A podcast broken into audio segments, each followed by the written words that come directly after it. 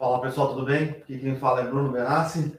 Aqui hoje com o Fernandão. E aí, Fernandão, tudo bem? Tudo bem? Tranquilo. Beleza. Você? Tranquilo. Semana bastante agitada aí para os mercados, né? Sim. Ah, bastante coisa para acontecer. Ata do Copom. Hoje tem três presidentes do Fed, presidentes, do Fed, presidentes regionais do Fed falando. Uhum. Bullard, o Kaplan, que é de Dallas, e o do Fed de Nova York. Lembrando que o Bullard, o o Bullard e o Kaplan são caras um pouco mais é, né? Na linguagem aqui um pouco mais técnica. A tradução de hawkish seria Menos lenientes com inflação, talvez? menos leniente com inflação. Acho que é isso, né? Ou... Leniente é uma palavra. É, é, um pouco mais duros ali com a política monetária, um pouco, talvez, ortodoxos, talvez, para quem, enfim, estuda economia. Então tem que ficar bastante atento aí. Madrugada agitada também. É, Futuros na Europa subindo, é, em alta, né? 0,5. É, a gente também teve aí S&P 500, é, os futuros indicando uma alta, assim como o Dow Jones, assim como também o índice da Sim. Nasdaq, que a grande verdade é que a gente teve quatro dias praticamente de quedas consecutivas, foi é, de- de- a, a- a pior semana desde fevereiro para os índices aí nos Estados Unidos, e enfim, hoje aí as bolsas acabam amanhecendo um teor mais positivo. Em termos de commodities, a gente teve petróleo subindo, mais minério de ferro caindo aí 8,5%, quase 9%, então isso aí também deve é, fazer preços hoje, ficar bastante atento com o que vai acontecer em Vale e Em Vale, demais. vamos ver, Vale deve É. estar em leilão, vamos ver quanto é que está indicando aqui. É uma quedinha considerável aqui. É, 3, 4%, possivelmente. Sim, é. Então, é, ficar bastante de olho aí. Lembrando que Vale subiu na sexta, né? Talvez na esteira do, da Na esteira dos dividendos extraordinários, né? Baita dividendo, diga-se de passagem. Isso é, dividendo extraordinário, hein? Então quer É, dizer que não. estava na conta. né? É, exatamente. Então, realmente, bom momento aí para Vale, mas ficar atento. Então, o minério caindo 8 hoje, com certeza deve fazer preço. E também que, tá, que caiu aí, ou segue caindo, enfim, essa negociação não para, foi o Bitcoin, né? O tal do Bitcoin também caindo aí, eh, se não me engano, 6 a 7% nas últimas 24 horas. Também ficar atento aí aos ativos atrelados às criptomoedas. Enfim, uma semana que começa agitada. É, dólar para cima, China continuando. Parece que ela tá fechando o cerco ali na questão de mineração de Bitcoin. Sim. Então, é, A própria questão do minério também é possivelmente a China operando estoque, né? operando estoque, E sim. também ah, colocando empecilhos no trading No mesmo, trading. nas mesas de commodities. Então, É. é, A China está tentando fazer de tudo para conseguir controlar um pouco o preço do minério, tá? exato. É, só que eu acho que tem algum- alguns outros indícios é, que podem estar ajudando. É, é muito mais um cenário global de dólar para cima, né? Dólar Uhum. para cima normalmente impacta o preço das commodities. Tem um- uma questão aí que parece que a China também está passando por uma, um- uma- vai passar por uma crise elétrica lá, né? Lembrando que a China tá- tem uma participação menor de, de, de participação de hidrelétricas na sua composição de Uhum. matriz energética, é 20%, acho que os outros 80%, sei lá, 75% é carvão e 5% é energia nuclear. Só que o carvão está caríssimo, Uhum. é, a energia elétrica é um, é um cenário mundial, tá? Os Estados Unidos também tá, tá passando por isso, então não choveu no mundo inteiro. é um Então, fator climático. é um né? fator clima- climático global, então é, energia elétrica mais cara, é, possibilidade de racionamentos na própria China, então, na teoria, você vai consumir menos aço, né? E- é, exatamente. A China ela tem. Na verdade, você vai produzir menos ela aço. não não tem minério, né? Ela é muito dependente do cenário externo. Então é, é- parece sensível aí essas questões regulatórias por lá, enfim, então ficar atento que isso aí deve fazer preço hoje. Mas né, a perspectiva é, geral é de uma certa recuperação hoje, um alívio aí para os ativos de risco Sim. e, enfim, vai indicando uma alta. Então, o Ibovespa Futuros aí indicando, se eu não me engano, uma alta leve aí nos primeiros negócios da manhã.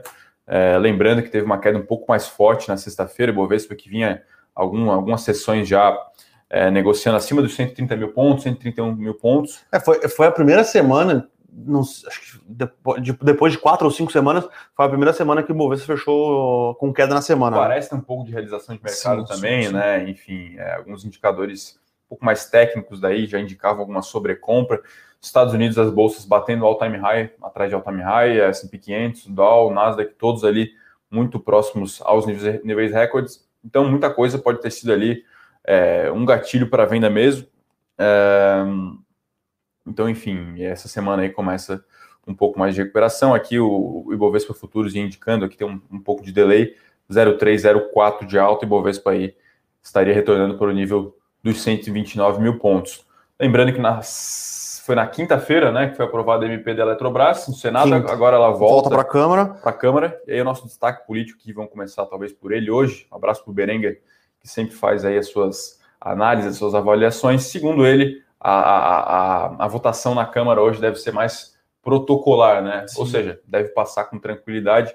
Lembrando que teve lá um, acho que é um artigo, né, que foi escrito em duas páginas inteiras, sem nenhuma vírgula, nenhum ponto, para não, não permitir que seja é, não aprovada a, a MP da privatização, né? É, na, na verdade, o, o, presidente da República não pode vetar o que ele quiser. Então, Exato. existem algumas regras para como ele pode vetar e o que ele pode vetar. Então, escreveram um artigo muito grande, é, que se ele quiser vetar esse artigo, ele tem que vetar a privatização. Exato. Então, e é, é, é, o artigo que, é, se não me engano, é um artigo que coloca os 8 gigawatts de, uhum. de térmicas, aonde elas vão ser. Então é um, artigo muito grande. Vai passar então, tudo, né? Vai passar tudo. Só, só corrigindo aqui uma informação, o, o Bitcoin aqui, né? Enfim, é uma cotação, claro, que depende muito da corretora local, mas estava mais próximo aos 32 é, mil dólares, uma queda de 10,5%. Então, é, enfim, um ativo volátil, volátil aí, enfim, então é, sempre sempre se, se, se, se, lembrar disso, né? Bom, a gente tem algumas notícias locais aqui, né, Bruno? Poucas notícias, na verdade, né? Sim. É, apesar de um final de semana relativamente é, movimentado, mas de poucos fatos relevantes. Poucos fatos relevantes, sim, exatamente. A gente, é, a gente colocou quatro, noti quatro notícias do nosso Eu Com Isso. É, lembrando sempre, pessoal, quem pedir para a produção colocar o link aqui, quem não está uhum. inscrito ainda no Eu Com Isso, as, as notícias lá vêm é, um, com um pouco mais de substância numérica, né? Aqui a gente faz mais um, um bate-papo mesmo.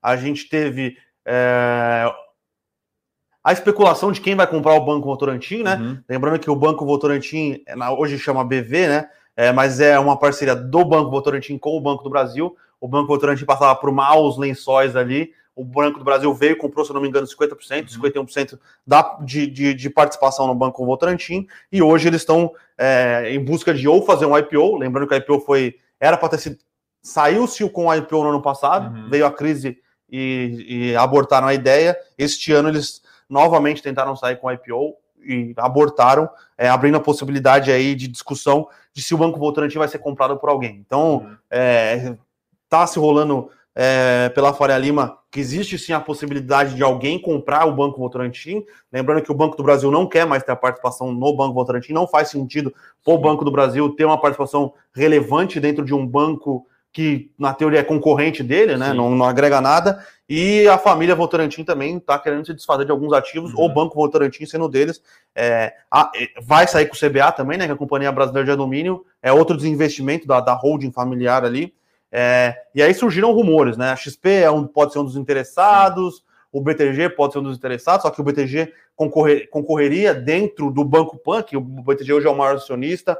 É, tem a questão da, do Nubank poder comprar ou não, é, o Santander, que o Santander hoje, o Banco Votorantim hoje ele é muito forte no crédito de veículos, né? Uhum. Então o Banco Santander hoje é, ele e o Votorantim são dois são os dois principais competidores ali para ver quem tem maior exposição é, no setor. Então, é, existe a possibilidade do Santander também comprar, só que o Santander muito provavelmente esbarraria no CAD, uhum. ele teria que se desfazer de uma parte do, do, financiamento de veículos, e aí parece que não faz sentido para o Santander. O Nubank consegue captar dinheiro de quem ele quiser, a hora Sim. que ele quiser e quando ele quiser. Então, se ele quisesse é, juntar a estrutura tech dele de, de, de Nubank aqui com o, banco com o bom e velho crédito, um, um banco tradicional, Sim poderia fazer sentido. A própria XP, né, ela tem uma estrutura de investimentos, mas o banco que ela acabou de que ela fundou faz pouco tempo, faz pouco tempo que tem crédito, faz pouco tempo que tem cartão, poderia fazer sentido. Uhum. É, então, muita discussão na, na, é, aos redores daqui da Faria Lima para entender quem vai ser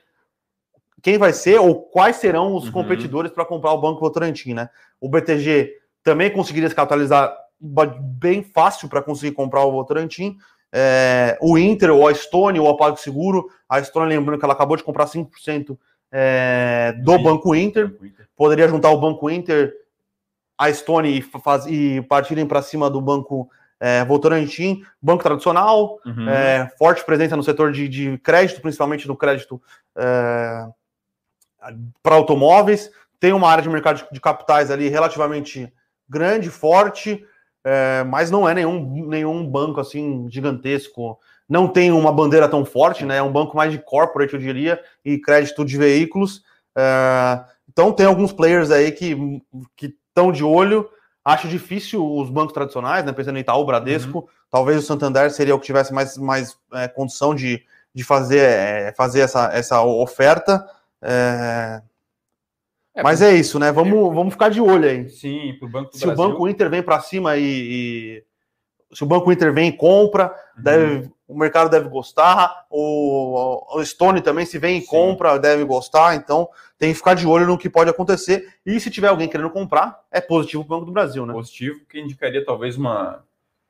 É, uma venda de ativos não core, né? Vamos assim dizer, né? Lembrando que a privatização dificilmente vai sair talvez aí em 2023, 2024, enfim, né? Não, não, se sabe mais, claro que é, seria bom aí para a empresa, né? Acho que o mercado veria com bons olhos, dado que de alguma forma seria uma, uma, uma indicação de uma, de uma política mais pró-mercado, né? Acho que talvez esteja faltando um pouco no Banco do Brasil, falta pouca sinalização é, nesse sentido aí, a ação aí está negociando bem amassada, inclusive aqui o, o, o BV, né, o Banco Votorantim, fala se aí que o valor valor de livro, que se chama, né, o valor do patrimônio, é, na casa dos, dos 11 bi, e fala-se aí que a oferta deve ser de 17 bi, ou seja, negociando uma vez e meia, uma vez ponto seis book, é, Banco do Brasil negocia quase metade disso. Então, é, realmente, talvez poderia destravar um pouco o valor aí para as ações BBAS3.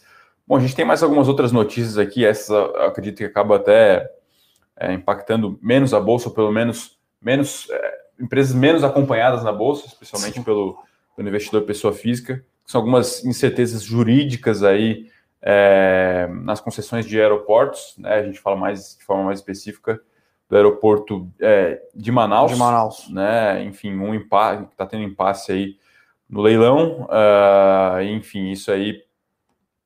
Vou pegar aqui, o impasse teve início no leilão da agência. É, o, o, foi leiloado, né? O, o, aeroporto de Manaus, ele estava no, é, no bloco norte, né? Que foi leiloado e foi arrematado pela 20, é, pela é 20, é não é a 20 Partners, que é uma gestora aqui no Brasil, é uma gestora francesa, se eu não me engano. Uhum. Só que é, existem é, existe um operador que tinha ganhado uma licitação uhum. mais para a área de, de, de, de cargas do, do aeroporto de Manaus então, ele está contestando na justiça, falando que esse leilão não faz sentido, porque ele tinha a concessão, uhum. ele ganhou a concessão em 2018, é, todo aquele trâmite jurídico brasileiro, né? Então, é, as instâncias baixas falaram realmente, você uhum. tem a uhum. concessão, o, STJ, o STF disse não, quem vai, quem foi tudo certo, quem tem a concessão realmente é quem arrematou. Uh, então, gera alguma incerteza jurídica, lembrando que se o aeroporto de Manaus for retirado do Bloco Norte, muito provavelmente não faz sentido a licitação do Bloco Norte. Sim. Então, uh, parece que foi licitado o Bloco Norte com uma pendência jurídica bem relevante. Bem relevante. É, embaixo, é, que na teoria você deveria ter esperado um pouco mais para entender se as, se as alegações da, é, é se não me engano, é SB Porto Seco, o, o nome da empresa que, que uhum. levou a licitação do aeroporto de Manaus, é, dessas áreas de, de carga faziam sentido ou não, esperar até a última instância é, para realmente aí você conseguir licitar sem nenhum entrave jurídico. Lembrando que foi a própria AGU, o ASB, é, Porto Seco, ela entrou no STJ, o STJ deu ganho de causa, aí a, o, a, entraram no STF, o STF deu ganho de causa para quem ganhou o leilão, e a, a AGU, né, que é a Advocacia Geral da União, entrou contra a União, falando que não faz sentido, porque o STF não tem. É, essa, essa licitação em si não tem, não, não envolve temáticas constitucionais, então o STF não deveria ter julgado, teria o que teria que ter sido é, considerado é, é, é, a opinião do STJ, que é o Superior, Superior Tribunal de Justiça, é, e o Superior Tribunal de Justiça deu ganho para Porto Seco, né? Uhum. Então, parece que o aeroporto de Manaus não deveria ter entrado nesse, nesse, é. nesse leilão. É um problema. Essa notícia vem no mesmo dia é, e na, durante um tempo que as empresas é, de aviação brasileira estão investindo mais é, no, no, no, setor norte, estão abrindo novas rotas para lá. a Gol comprou uma empresa que operava em Guarulhos, é, em, em, Congonhas, mas o foco principal de atuação era na região norte. É, Azul abrindo novas rotas ali para a região norte, abrindo novas rotas porque acreditavam que é um setor que vai demandar muita infraestrutura. Esses, esses novos investimentos vão possibilitar é, melhores aeroportos, melhores, melhores pistas, melhores rotas, melhores tudo que envolve infraestrutura é, aérea, né? E uhum. aí vem com esse problema é, de, bem, relevante. bem relevante. É bem relevante. Bem relevante. É... é... não deve fazer tanto preço na bolsa. Porque ninguém né? sabe o que vai acontecer. Exatamente. Sim, mas, mas é algo para se ficar aí de olho. aos olhos do investidor estrangeiro é algo bastante preocupante. Bem, né? bem, bem, bem confuso, né? Então é, é mais, mais uma questão aí para se ficar. Ah, e lembrando, pessoal, que normalmente, quando você tem licitações no Brasil, é, todas têm algum tipo de problema, né? Então, uhum. quando a gente teve da SEDAI, era a prefeitura questionando o preço, questionando se podia ou não é, leiloar, e aí tudo bem, aí acho que faz parte do jogo. É, normalmente, outros concorrentes que, que queriam disputar e não vão disputar entram falando que não faz sentido a precificação, beleza. Neste caso, é, é um problema que já estava licitado e existia é, um, um, questionamento por parte de quem ganhou a, a, a licitação de que não fazia sentido ele, é. ele perder a licitação para quem ganhasse é, é, ganhar o aeroporto como um todo, né? Então, esse realmente parece um erro estratégico de avançar é, uhum. de ânsia de mostrar resultado por parte do Ministério da Infraestrutura, que parece que, que pode dar ruim, né? Sim. Lembrando que este ano, ano que vem, o, aí sim vai ser leiloado é, as joias da coroa, eu diria, né? Que é Santos Dumont e Congonhas. Porém, se você não conseguir resolver essa questão envolvendo o aeroporto de Manaus, você afasta um pouco, você afasta um pouco o investidor. Você pode até atrasar o, o, a licitação do, do aeroporto de Congonhas e, de, e do Santos Dumont. Então, é, diria que parece que deu ruim. Então, agora é tudo uma questão do STF, mas o STF vai ganhar. Depende, o Fux ele deu ganho de causa para a licitação que ocorreu do Bloco Norte. Só que aí faz sentido ele fazer, não faz. Sim. É, puta, é uma insegurança jurídica que acaba atrapalhando, tá, pessoal? A gente tem mais outras duas notícias aqui mais curtas, né? Sim. São, na verdade, de aquisições. É, o é... mercado de aquisições no Brasil está numa é, velocidade. Tá né? é, enfim, Nossa... O IB aí deve estar. Tá... Todo... O pessoal aí vai ter um bônus. É, ó, provavelmente. BV saindo. Uhum. JBS adquiriu duas ou três empresas nos últimos tempos. PR Foods adquiriu essa que a gente vai falar. Pardini adquiriu essa que a gente vai é, falar também. Sim. O Intermédica e Rapvida fazendo aquisições. É, Redditor fazendo aquisições. Soma comprando a Ering. Então o mercado de fusões e aquisições está num bem ritmo aquecido, bem aquecido. Fortíssimo. É. E a BRF aí, acredito que tenha sido a primeira né, dessa, dessa, dessa aquisição, que ela acabou comprando uma empresa que é, acho que foi um movimento até parecido com o que a Minerva fez no ano passado, que é uma empresa que ela é fabricante de alimentos para o mercado pet. Então a Minerva fez isso, se não me engano, no primeiro semestre do ano passado, comprou uma chilena, e aí agora a BRF fez esse, esse, é, essa aquisição, esse movimento, é, o grupo Mercosul aí, enfim. Ercosul, é, não é? Ercosul, Ercosul, é verdade. E aí já coloca ela aí na top 5 aí de, de participação de mercado nesse mercado aí no Brasil. Enfim, o valor da transação não foi revelado, então a gente não tem nenhuma noção aqui é, de preço de múltiplo, né? De, de, de, preço, enfim. Mas a gente acredita que o mercado vai ver com bons olhos, mais por uma questão quali, estratégica e tal. É, essa notícia é, aí de BRF. Lembrando que no plano de negócios que ela divulgou esse ano, que é um plano para 2030, um dos focos de atuação era aumentar a participação no setor pets. Né? Uhum. Né? Então, essa aquisição vem nesse sentido. É, era setor pets, é, proteínas não animais, marcas e tinha mais algum que agora eu esqueci. Mas o setor pets era um, um dos uma das avenidas de uhum. crescimento que a BRF ela queria é, explorar, né? Então uhum. é um setor pulverizado é, e parece fazer sentido, né? Parece uma, As margens são mais altas do que, a, do uhum. que ela, onde ela opera hoje, né? Lembrando que é o setor de, principalmente processados que ela trabalha, principalmente frango, as margens são bastante voláteis e dependem muito é, de soja e milho, que também são uhum. mercados muito voláteis. Que no limite né? depende de clima. Que tá? no limite depende de clima, é, que no limite vai depender de quanto de outra proteína você está disposto a Sim. comer ou não. Então é um mercado mais complexo, mais complicado, com mais variáveis. Uhum. Já o, o, o mercado pets hoje ele tem uma margem mais estável devido à maior preocupação com, com os donos de animais hoje em dia, né? Sim. É, ração, melhor ração possível, Uhum. é, ração orgânica. É, então é um mercado que É. tem crescendo, vem crescendo muito com margens mai, com margens grandes e a preocupação, né? É, lembrando que não é uma não é uma notícia, um acordo que impacta diretamente Sim. as distribuidoras, as varejistas como a Pets, né? A Pets que Lembrando que a, a Pets ela vende é, ela vende as rações que a Saircosul pro, produz, né? Exatamente, né? Acredito que a Pets tenha pouco produto próprio, né? Que Sim, sim, ela tem alguma dela é coisa- serviço, deve ter algum outro produto que ela embala, E, ela e ela embala, deve, deve ela terceirizar carimba. e botar a marca Pets. É, exatamente. Então, é, enfim, não, não tem esse impacto. Na verdade, até evidencia aí, né, o que o Bruno falou aí, essa tendência de, sei lá, que tão, o pessoal no mercado chama de humanização aí dos pets, né? Sim, sim. Um outro acordo que teve aí Bastante. foi a Hermes Pardini, essa sim uma empresa clássica small cap, bem menos acompanhada, né, Bruno? Empresa aí de, de exames laboratoriais e fez aí uma aquisição, essa notícia saiu no final de semana, da Laboratórios Paulo Azevedo, No norte. no norte, 120, quase 130 milhões vai aí de, de, de reais, né? Esse é o EV. E, enfim, a rede especializada em análise clínicas com atuação em anatomia patológica, 80 anos, 22 laboratórios, faturamento de 82 milhões, então um múltiplo EV receita aí uma vez e meia, vai. É, E vamos ver, né? A gente espera impacto positivo, né? Vamos ver na- como é que tá o par de um, par de três. par aqui. de três.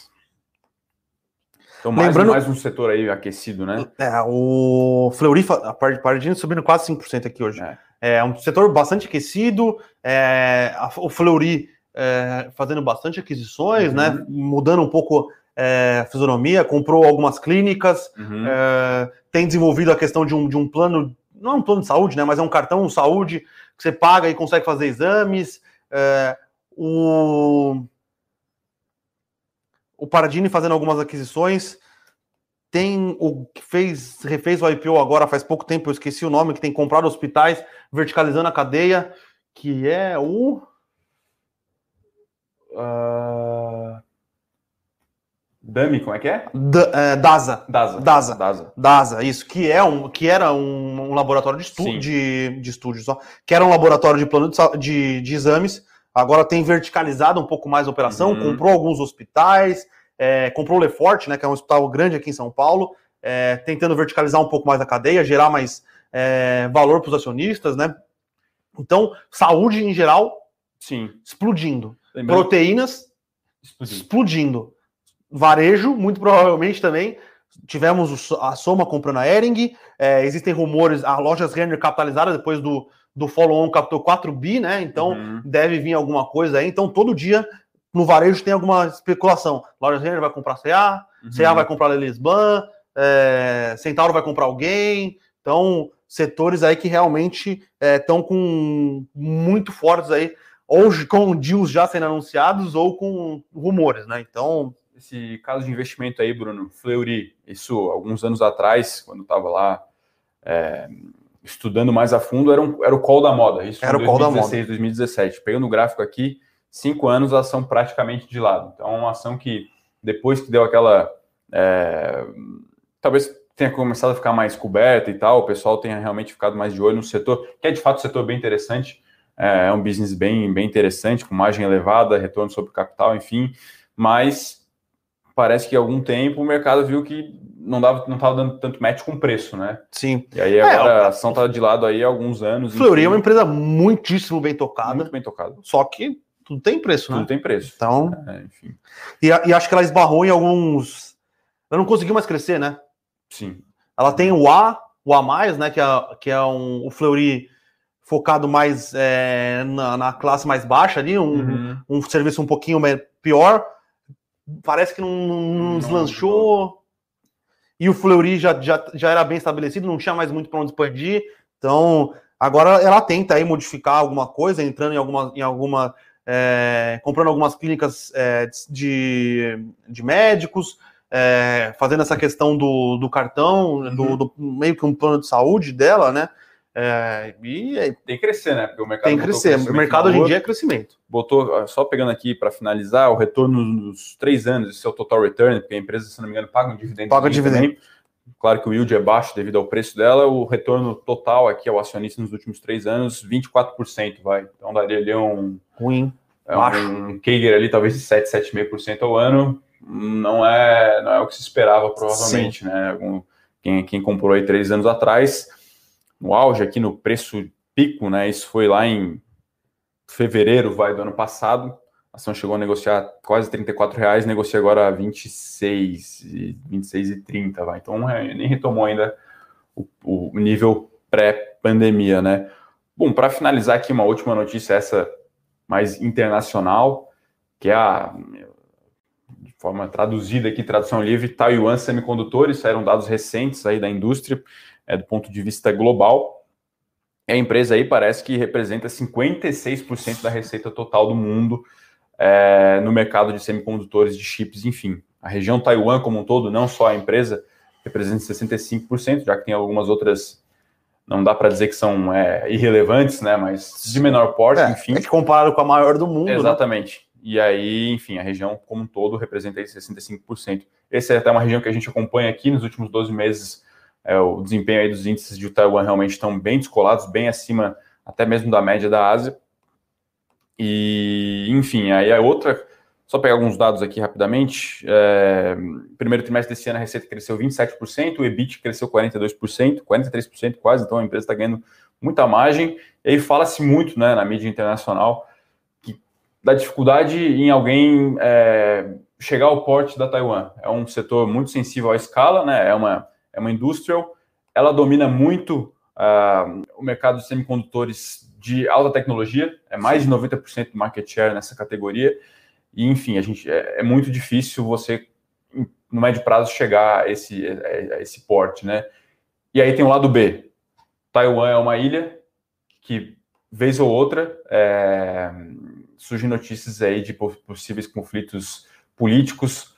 A China reivindica a região, é, os Estados Unidos, de certa forma, poderia se envolver nas discussões. Lembrando que os Estados Unidos também quer agora implementar novos pacotes para estimular a produção de semicondutores no local, porque os Estados Unidos perdeu muito share nas últimas décadas Sim. no mercado. Então, é, o mercado agora passa a discutir a dependência que tem em cima é, de Taiwan. E aí, uma outra discussão também que surge são os possíveis conflitos políticos e, isso, e os impactos que isso pode trazer para diversos setores. Então, é, vai Não, ser cada Taiwan- vez mais de preço. Taiwan é, o, é um lugar, uma ilha no mundo que muita coisa pode acontecer Muita nos próximos anos, acontecer. tá? Então, os Estados Unidos depende da produção de chip de Taiwan, a China Uhum. depende da produção de chip de Taiwan. A China já reivindica a ilha Sim. como sendo parte do seu território. Os Estados Unidos fala aqui não. Uhum. Lembrando que a China já, já tomou Hong Kong, pode falar o que você quiser. A China tomou Hong Kong Uhum. E ninguém falou nada. Será que Taiwan vai acontecer a mesma coisa? Então, é, é, é, um, é lugar ali que pode, pode, pode ser a faísca para um, pra um, pra problemas maiores envolvendo os Estados Unidos, Geopolíticos, exatamente. geopolíticos envolvendo Estados Unidos e China, tá? Então, é um lugar que você tem que ficar com bastante atenção. A presença militar da China na região, ali no Mar do Sul da China, É. é, tem aumentado cada vez Uhum. mais, seja através de é, frota naval. É, ela já, já, a China já fez algumas in- in- incursões no espaço aéreo taiwanês. Então, é um, é um lugar aí que precisa ficar bastante atento aí nos próximos anos. Lembrando que hoje Taiwan tem uma aproximação de questão política, econômica, muito mais parecida com os Estados Unidos do que com a China. Sim. Uhum. Esse até é um dos motivos que os Estados Unidos protege Taiwan, porque é uma democracia. é, então, mas Hong Kong era mais ou menos também antes de da China vir lá e Uhum. meter um porrete e falar agora Hong Kong é meu. Então, tem É, que ficar bastante atento com o que vai acontecer com Taiwan. no curto prazo aí, até no ano as ações eh, sobem apenas 10%, visto que nos últimos cinco anos aí o retorno das ações é quase 200%. Claro que boa parte desse retorno veio, veio aí nos últimos 12 meses com essa tal explosão de demanda aí, enfim, a empresa muito bem posicionada para para oferecer esse tipo de produto, lembrando que ela tem contratos com Apple, com Qualcomm, Nvidia, até com a Intel, enfim, então ela realmente Sim. muito relevante e claro, né, também peça no xadrez aí é, geopolítico. Sim. Uh, acho que de vamos que é isso, né? antes de perguntas vamos soltar um fato relevante aí. Vamos. Então, é, como algum de vocês já devem saber aí, pessoal, o Eduardo Guimarães ele saiu da Levante, é, ele foi trabalhar no, no braço de, de da Asset, né? Gestão de recursos do, do Bradesco. É, ele anunciou isso na sexta-feira. É, pô, Gustavo, a gente adorava o Eduardo Guimarães, uhum. grande é, mentor aqui da área, sim. mas faz figura, parte, o, figura, o, sim, o host, o host aqui. Ele foi buscar novos desafios, né? Então, é, trabalhar na, na, área de gestão de recursos. É, queria agradecer tudo que ele prestou aqui para a gente, auxiliou aqui a gente.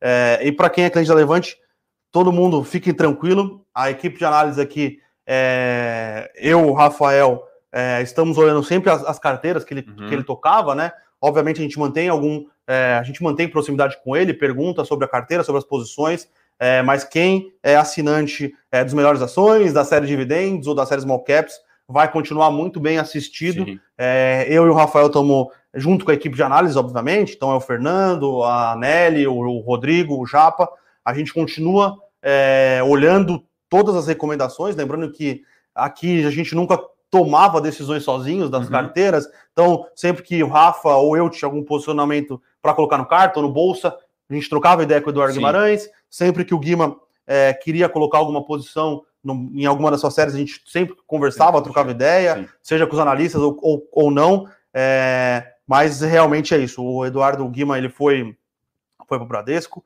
é, vocês já vinham perguntando há algum tempo. A gente estava esperando ele soltar o fato, soltar relevante. O fato relevante, como ele soltou. Agora, eu acho que é, faz parte da transparência aqui por parte da Levante é avisar também. É, o Guima ele acabou se desligando, acho que faz parte, né? É, claro.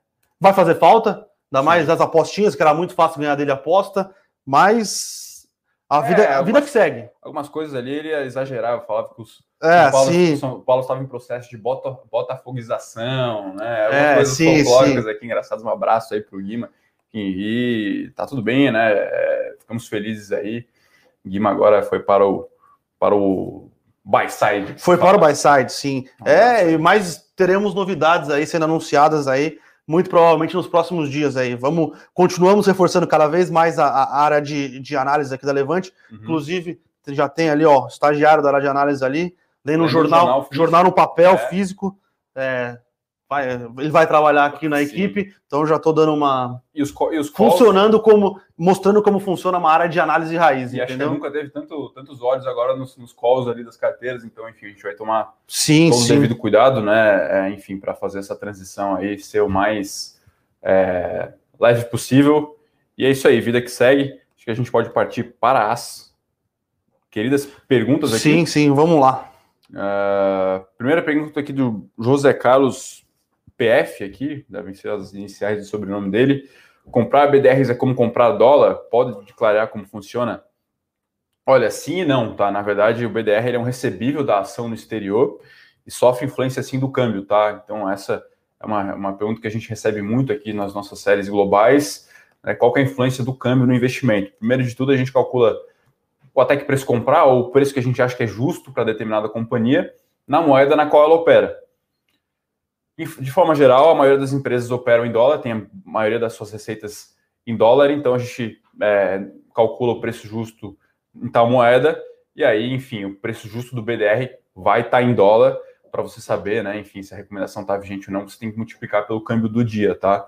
Mas é, a realidade é essa. Se fosse simplificar, existem dois vetores aí para direcionar qual vai ser o retorno do investimento em BDR. Resultado da empresa, sim, né, enfim, ou com, com, com de acordo foi a recomendação e também é, o BDR, né? Então, se lá fora a ação recomendada aqui, vamos supor que a gente recomendou, não sei, é, Disney, Disney subiu 20%, porém o câmbio saiu de 5 foi para 4. Vamos dizer que vai praticamente netar esse retorno aí, vai ficar ali na casa dos 0% praticamente porque, enfim, o câmbio vai ter essa influência aí no retorno do investimento, tá? Mas muito boa essa pergunta. E aí, só para finalizar, é como comprar dólar, mas é, espera-se que no, no, longo prazo tenha um retorno acima do dólar, já que você está comprando ativos reais que geram retornos em moeda, tá? Sim.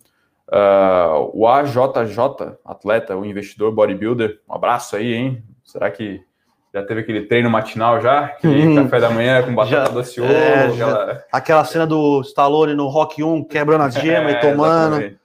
Pergunta aqui, tem um, uma, uma, visão interessante aqui, um, um bom, um bom um bom call aqui. Ele pergunta se essa retomada do comércio da Copa América, da Copa do Mundo que vem, se isso traz alguma algum é, que a gente chama aqui de catalisador para, para é, Centauro, né? Centauro, que agora mudou de nome, chama SBF Group. É. É, a gente gosta do case, tá?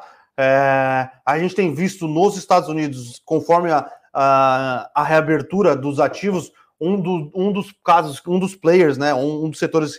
Primeiro veio turismo, uhum. é, é alimentação fora do, do lar, né? Uhum. Hotéis e o varejo de varejo de moda esportiva, eu diria, uhum. o varejo esportivo, ele, ele tem um desempenho positivo também. Uhum. A gente gosta de varejo, a gente gostou é, da aquisição da Nike. Cara, o cara é o distribuidor da Nike no Brasil, Sim. né? Então é, é, é, uma estratégia interessante, é, conforme. É, acho que faz anos que eu não compro uma chuteira, mas eu quero voltar a jogar futebol. Uhum. Preciso, daqui a pouco eu vou precisar trocar a minha, que a minha tá tem só. Tem uma demanda reprimida. Tem uma demanda reprimida. Bola. É...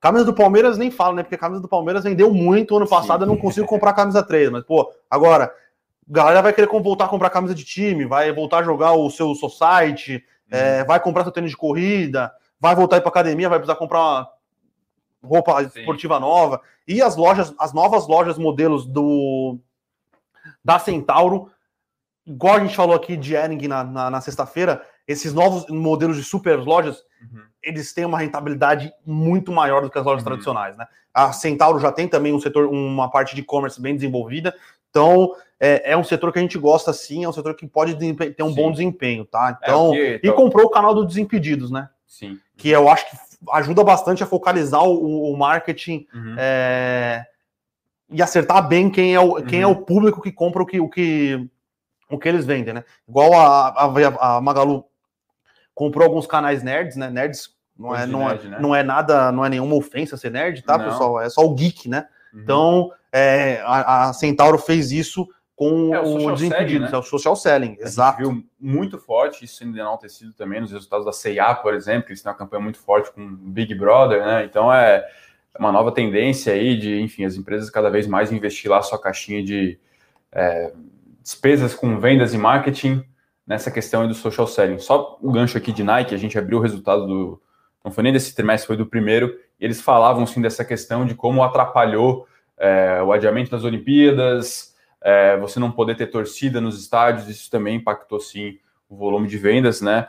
E, e sim, essa retomada aí, ela, ela volta, tá? Por incrível que pareça, né? Incrível não, né? Mas a gente também não, não fazia essa associação direta aqui. Mas o fato de estar tá tendo competições é, importantes passando na televisão, alavanca sim a venda é, é, do, no, no, no, no, varejo esportivo aí.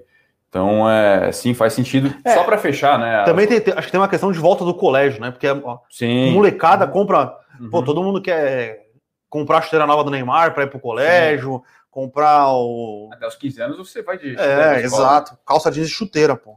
E aí, enfim, só para finalizar, lembrando que Centauro, né, 80% das lojas são em shopping, então isso traz sim um impacto negativo, ainda tem um caminho aí para se percorrer. A gente acompanha aqui, aparentemente, em termos de tempo, a maioria dos shoppings está operando com 90% do tempo aberto, eu acredito, né? Mesmo sim. assim, o movimento ainda não é o mesmo. É, mas sim, o modelo de loja das Centauro a gente acha que é bem interessante, é bem convidativo, o layout e tal, é moderno, né? Tinha, mas... Eu não sei se faz tempo que eu não, vou, não entro na Centauro, até porque vocês podem ver que meu físico tá indicando quem vai mais no McDonald's do que vai na Centauro. Mas antes tinha um campeão de futebol na loja e tal. Era um negócio bem, bem legal. Aqui mais uma pergunta também do, do atleta bodybuilder. Tributação de dividendos, empresas têm seus mecanismos para evitar essa taxa, reinvestindo capital, mas os FIs receberá toda essa porrada, não terá subsídio, pode impactar muito negativamente. É, essa eu deixo para o Bruno, lembrando que não se sabe ainda se vão ser é, dividendos. Diz né? a lenda que é, sai quarta-feira a proposta é, do governo pra, para as mãos do Arthur Lira, né? As empresas têm alguma possibilidade, sim, de, de, de reinvestir capital, de, pagar menos dividendos, as empresas podem fazer recompra, né? Uhum. Então, é, que foi o que aconteceu nos Estados Unidos, até foi muita recompra de, de, de ações. É, os fundos imobiliários realmente eles vão, vão sofrer é, porque vai tributar, vai se tributar a distribuição de dividendos. É, vamos ver se vai existir alguma coisa, alguma compensação. Eu acho que sofre no começo, mas se for uma reforma tributária bem feita, o problema é ela ser bem feita. Uhum.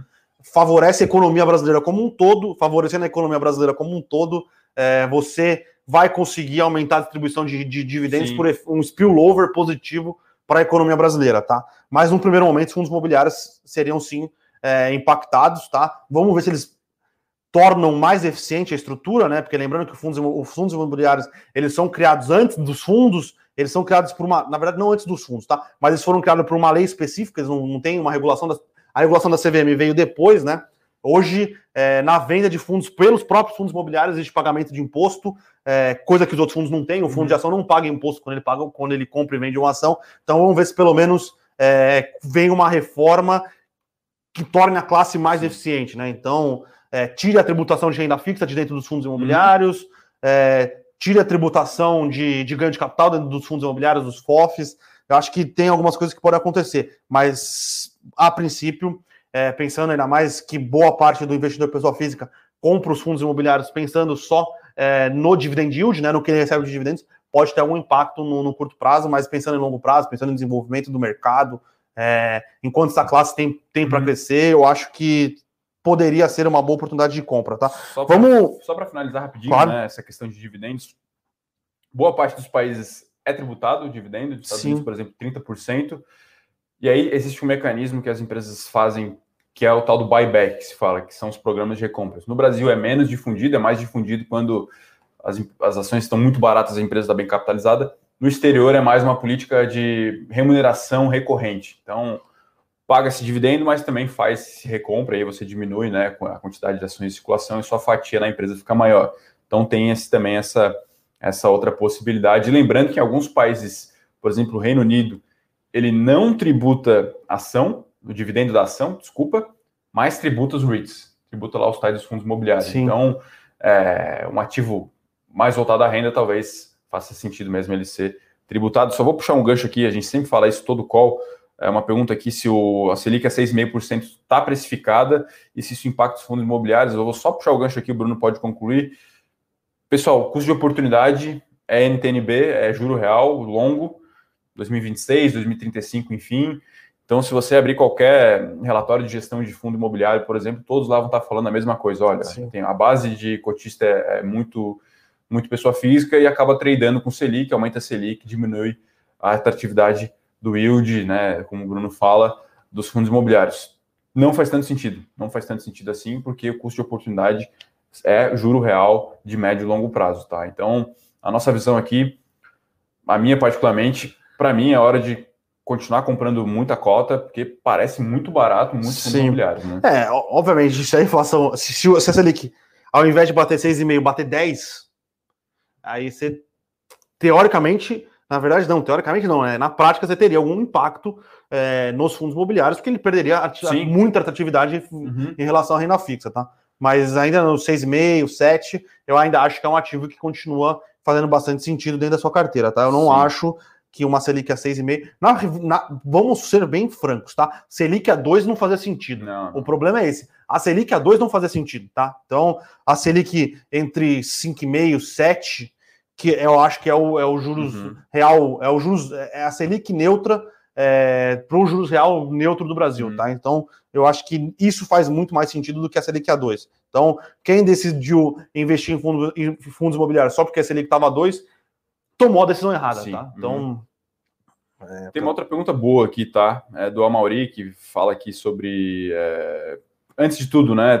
Parece que Pão de Açúcar está subindo 4%. Teve mano, um fato relevante aí. Não é um fato não, relevante. não foi um mas- fato relevante. Tem uma fofoca do Lauro Jardim, pra- pra- só para Sim. variar, né? Posição de que acionária. o, o Michel Klein, né, que é o dono da Via Varejo, está aumentando posição, pos- é, aumentando posição é, acionária no Pão de Açúcar. É, s- o Antônio Hermínio de Moraes estava aumentando.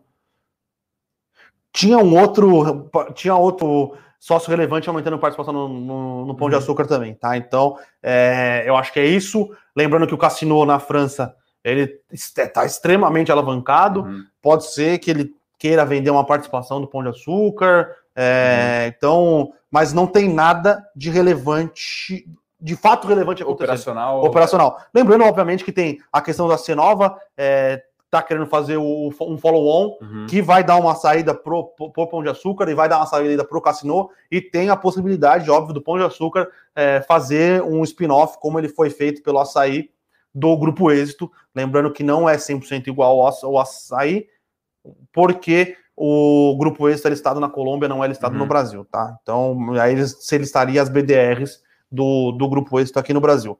Sim. Mas de relevante, não. Ah, aí o Mauri também Abílio Diniz, é isso. Abílio Diniz vendeu o Pão de Açúcar para o Grupo Cassino e agora está recomprando as ações. Desculpa aí, viu, pessoal? É, o, o Amauri, que um abraço para o Amauri, pergunta se eh, JBS, BIF, Marfrig podem entrar também nesse mercado. BIF, Minerva já tem, Bife já tem já participação, tem se eu não me participação engano. numa, numa, numa empresa do Chile. As demais, acredito que ainda não tem. Não e tem. poderiam entrar, mas a princípio também entrariam dessa forma com aquisições, né? Sim, eu não acho que seja, pelo menos pensando em JBS, tá? E a Marfrig agora está comprando a BR Foods, ou tem Sim. participação relevante na BR. Foods, pode propor uma fusão, pode comprar, é, e ela levaria no, no bolo, né? Uhum. É, mas a Marfrig não tem nenhuma, nenhum posicionamento relevante nisso. A JBS eu acho que não faz parte do, do, do planejamento estratégico Uhum. da companhia. Obviamente é uma empresa que gera muito caixa, se ela quiser entrar, ela vai entrar. Mas hoje ela parece muito mais focada em alimentos processados é, e, e na questão de, de proteínas não animais Uhum. crescer nesse tipo de mercado, consolidar ainda mais sua participação. É, ela já tem consolidação participada- participação consolidada no Brasil através da JB, da, da Seara, nos Estados Unidos através da Pilgrims, Uhum. e agora ela está focando bastante no- na Europa, Sim. tá? Então parece que a- o foco dela é se tornar uma plataforma internacional de alimentos, não é nem, Uhum. nem de proteína, é de alimentos, tá? Então não sei Uhum. se, ela, se ela teria alguma intenção de entrar no- na, no- na questão de, de pets. Ah, tem mais algumas perguntas aqui. O Marcos André, renda fixa para um valor de 200 mil e um período de carência acima de um ano. Qual seria a opção? Olha, eu iria pós-fixado, hein? É, daqui a um ano muita coisa pode acontecer. Eu colocaria, de repente, num, uma LCI, uma LCA, vai, ou um CDB. aí. Um ano? É. Você quer tirar daqui um ano? Não, LCI, É, LCI, LCA, CDB um ano. CD, CDB de um ano, Aí tem que Selic. fazer a continha lá para É, ver, né, da, da isenção. Mas é, mas é isso. Eu não, eu, não, eu não colocaria nada em pré um ano aí, não. É, de forma alguma, né? Temos mais algumas perguntas aqui. O Mauri fala em petróleo acima dos 100, 100 dólares o Brent. Sim, a gente é, acompanhou esse O Bofa relatório, veio. né? é, o, Bo, o, O minério também, eles revi- revistaram o preço de minério também, não é? quem, quem reviu o minério foi o, Jo- o Morgan, o JP Morgan. Morgan, né? Ah, Cara, pode ser. Pode ser. Eu acho. eu- eu- o que eu acho? Petróleo, carvão vão ser dois, dois ativos que vão subir bastante de preço. é, quanto, mais, quanto mais forte tiver o tema da- do, do SG Uhum. e quanto mais perto tiver dessa mudança de chave. Né? Isso vai acontecer porque hoje em dia nos Estados Unidos, você lê relatório, você vê qualquer coisa, é muitíssimo difícil você conseguir financiamento para exploração de petróleo Uhum. é, e para mineração de carvão é, ao redor do globo. Tá? E Então, quem tem o ativo, né? e Quem tem, tem a operação, sim. tá, tá feito. Então, você tem pouco incentivo para produzir, mas ainda é muito necessário, muito necessário. Sim. Então, é uma relação até não intuitiva, né? Quanto menos você incentiva o uso, pode ser que o preço suba ainda mais, né? É uma relação ali é, não tão intuitiva, mas que, enfim, pode ainda fazer com que o preço aí alto, né, perdure mais, mais, mais quem sabe até mais uma década aí, enfim. É, eu acho, eu acho que é mais do que uma década, tá? Então, é, vamos ver. é, Mas eu acho sim que, é, dado o cenário hoje, hoje o petróleo é para cima, tá? Mas agora lembrando que tem a possibilidade do Irã voltar é, a- na- dentro da cadeia, é, a- Uhum. a- a Rússia e a Arábia Saudita, ela tem produção excedente que ela pode colocar uhum. facilmente dentro da cadeia. Eu vi até um negócio que até me surpreendeu na sexta-feira, uma entrevista do Maduro para Bloomberg. A Venezuela com um investimento hum. em capex ali, ela volta a ser um player relevante na produção de barril de petróleo, é, mas é um mercado bastante complexo, tá? Bom, temos mais aqui algumas perguntas. Você pegou mais alguma aí, Bruno? Pessoal perguntando do Vilg. É, eu vou até dar uma olhada se sai algum fato relevante. Eu acho que não, tá? Mas Todo, os fundos, o IFIX como todo está caindo. O né? IFIX como todo está caindo, os fundos de laje estão caindo, os fundos de logística estão caindo. É, eu acho que é uma questão mesmo do investidor pessoal físico um pouco mais preocupado com a Selic, e isso faz preço, porque apesar da gente achar que faz sentido analisar os fundos imobiliários é, comparando com as, as NTNBs longas, o investidor pessoa física toma uma decisão pensando na Selic, tá? Uhum. Mas é, o VIG, o VIG ele acabou de terminar a alocação é, em todos os ela terminou, ele acabou de terminar a alocação nos ativos que eram alvos da última emissão de cotas. Ele deve conseguir aumentar a distribuição por cota. Tá? Não aconteceu nada. Deixa eu até olhar aqui para ver se saiu algum fato relevante nos últimos dias. Mas que eu saiba, não teve nada acontecendo com o Vilg. Tá? É um fundo bom, é um bom fundo de logística. Tá? A gente gosta da 20. Tem uma pergunta aqui interessante, mas que, enfim, a gente acabou não acompanhando tão, tão de perto foi o IPO da Boa Safra, né? É. A gente acabou não acompanhando, tá? Sim, parece ser um modelo mais asset light, como falou o Matheus, um pouco mais tech, vamos assim dizer, do que as empresas que são mais de campos mesmo, mais de terra.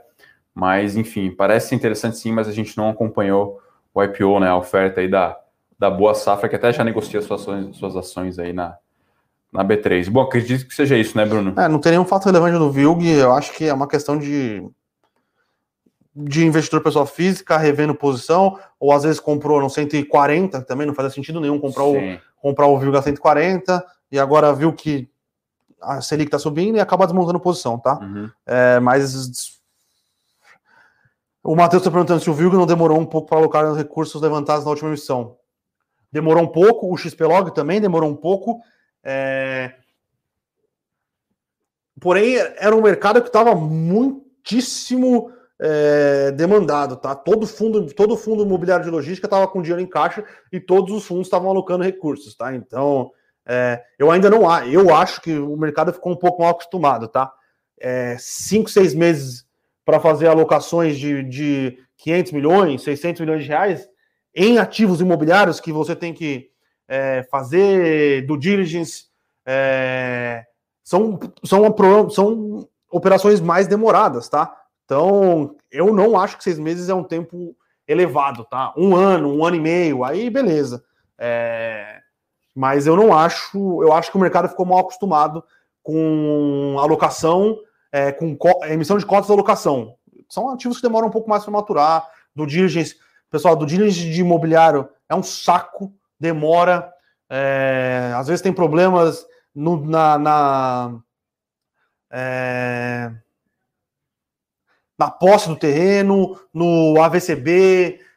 Puta, tem muitos problemas, entendeu? Então demora um pouco essa questão de due diligence. Tem a due diligence técnica depois, que você vai mandar uma equipe analisar para ver se aquele galpão está bem construído ou não, tem algum uhum. problema estrutural ou não. Então eu acho que o mercado estava um pouco mal acostumado, tá? Bom, acredito que seja isso, né, Bruno? Sim. Tem aqui mais algumas perguntas aqui. A Germana pergunta se é um bom momento para investir em fundo imobiliário. A gente acredita que eu sim. Eu acredito que sim, tá, Germana?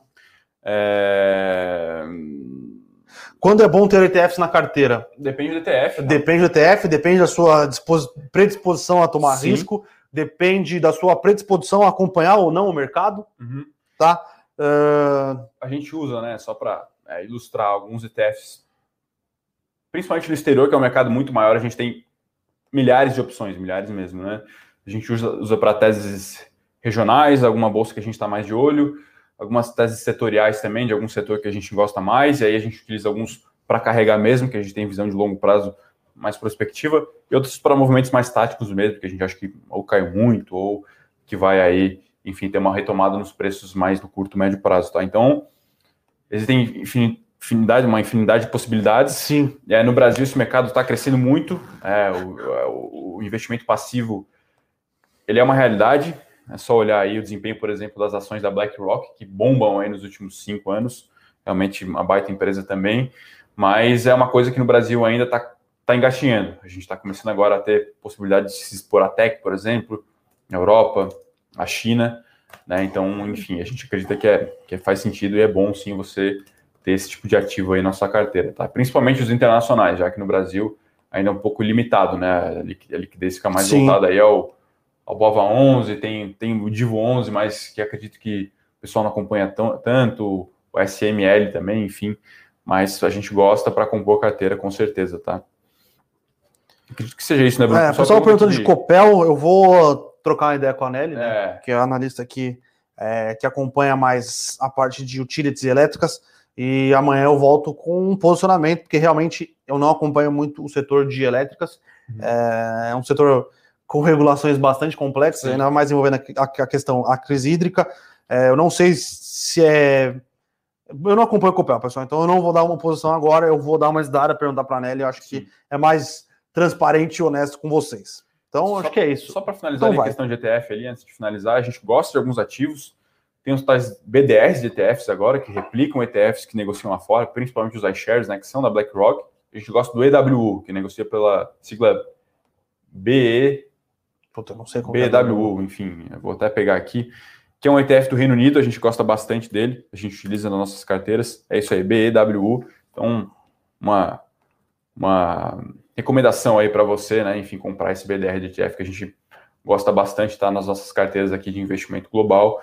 É, enfim, carregado de empresas de commodity, de consumo discricionário, né? Tem até é, quarta ou quinta maior exposição, é a famosa Johnny Walker, né? Enfim, então tem empresas bem interessantes. Ficou muito amassado aí nos últimos cinco anos, com essa retomada econômica aí, é, do ponto de vista global, a gente acha que é uma boa um bom ativo para se expor aí. E lembrando que são empresas que estão sediadas no Reino Unido, não necessariamente operam só, só o mercado por lá. Então a gente acha que é um bom ativo aí. Tem muito family office no mundo, né? Enfim, que está seguindo essa tendência de alocar nesse, nesse ETF aí. Então acho que é isso, né, Bruno? Bom, é bom morning, um bom início aí de semana a todos, né? Passamos aqui de uma hora de call.